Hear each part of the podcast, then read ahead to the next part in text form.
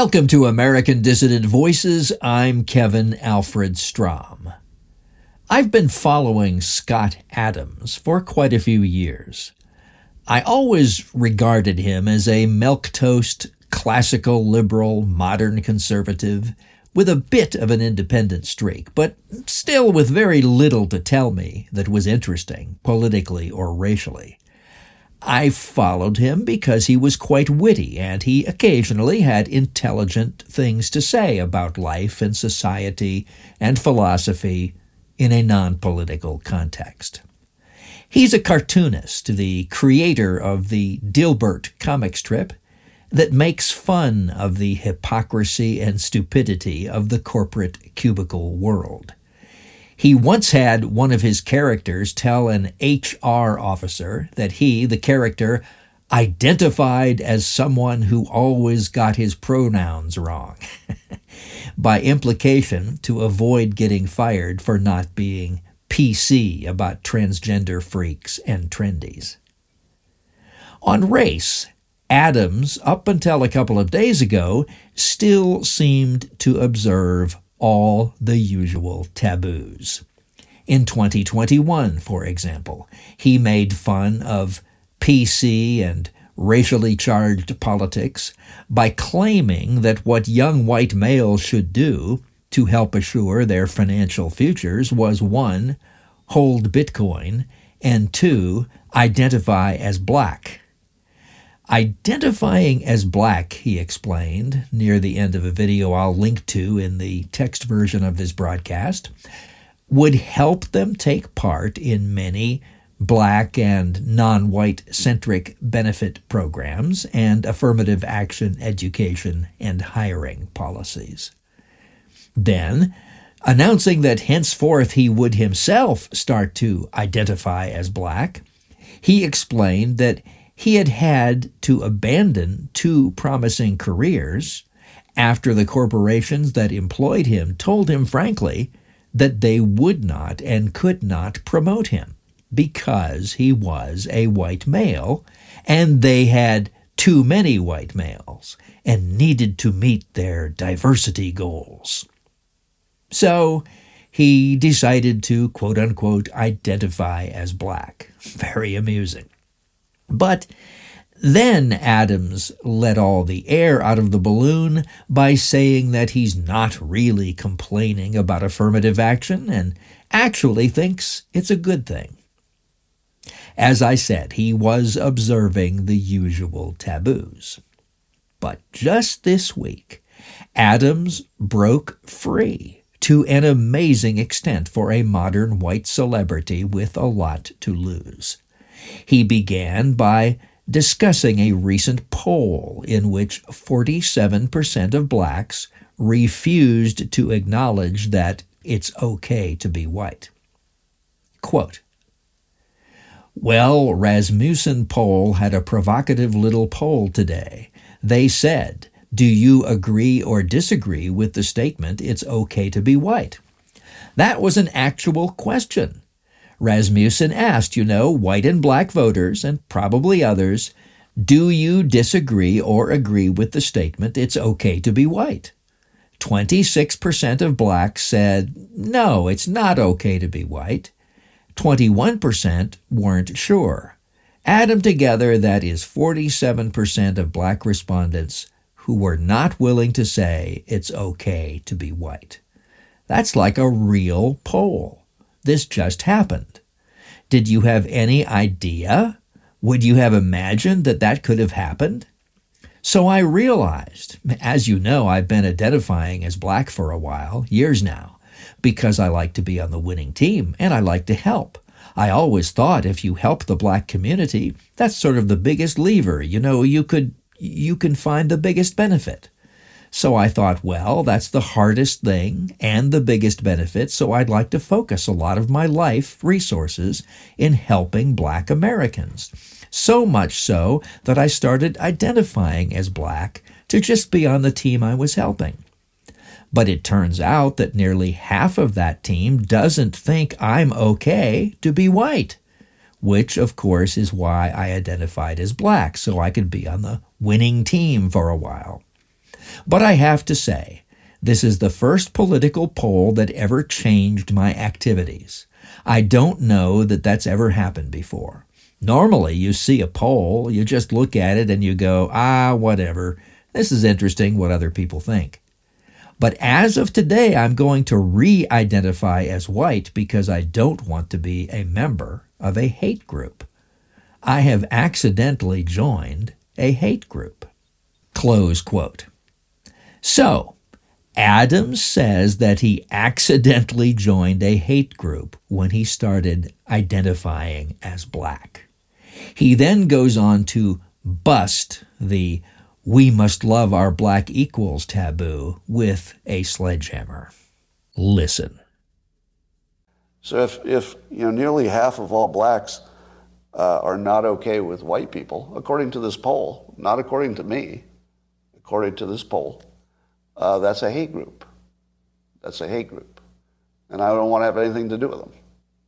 And I would say, you know, based on the current way things are going, the best advice I would give to white people is to get the hell away from black people. Just get the fuck away.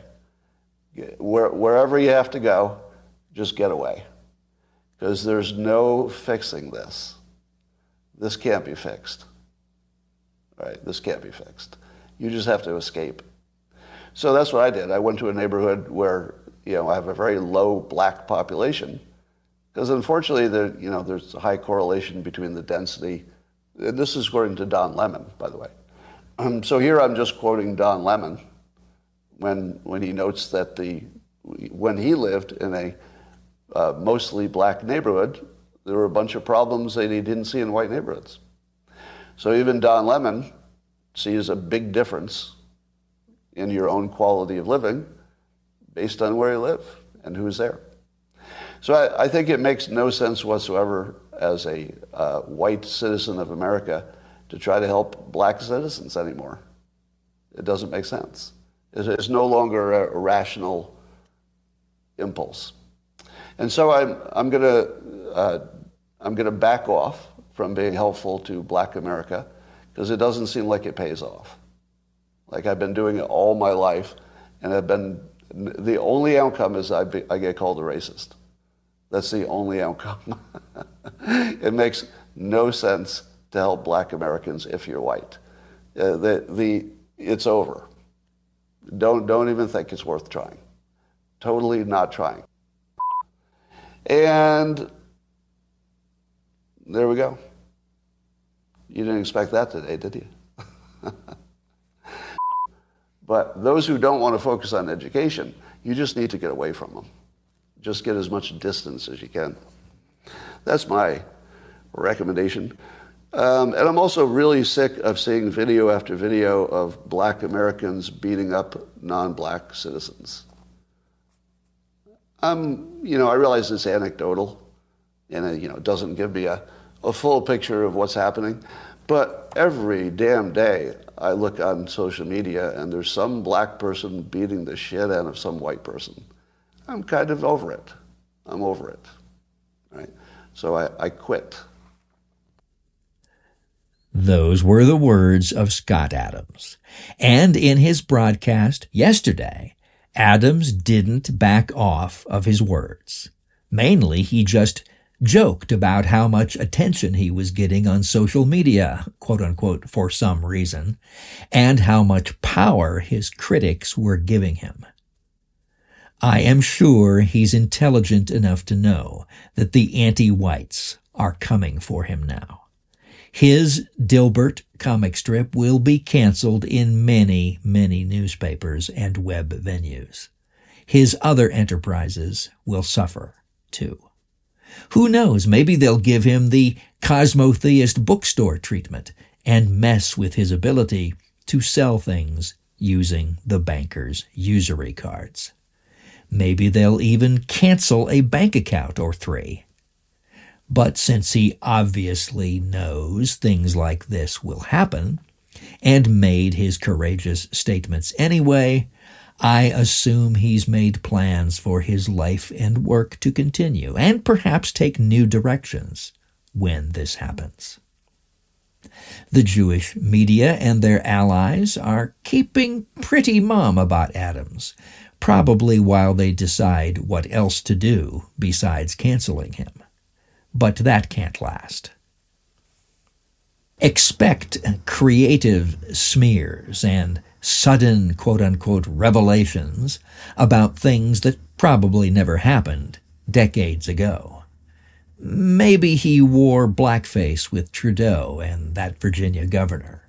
Maybe he once made a remark about a girl's body. Maybe he stole lunch money from a disabled Jewish refugee when he was eight. I'm sure we'll, quote unquote, find out. Adams said nothing about Jewish power, enabling all the anti-white madness and negrophilia we see everywhere today, unfortunately. If he's not yet aware of the close Jewish connections with everything that is anti-white, I assure you he is going to know about them very soon. And so are millions of Dilbert fans. What the Jews do themselves as they double down on their genocidal war against us is almost as educational as what National Alliance members and supporters do in getting the truth out to our people. So have at it, Shlomo. As I've said before, what the Jews know about self-restraint and quitting while they're ahead could be engraved on a peanut. Maybe Adams will crumple and apologize, but it's beginning to look like he won't. Either way, he's made this week a sunny week of happiness and truth telling and helped embolden even more of our people into telling similar truths themselves and encouraged millions more to think outside the sandbox of racial death that heretofore contained them. That's all good. And this didn't happen in a vacuum.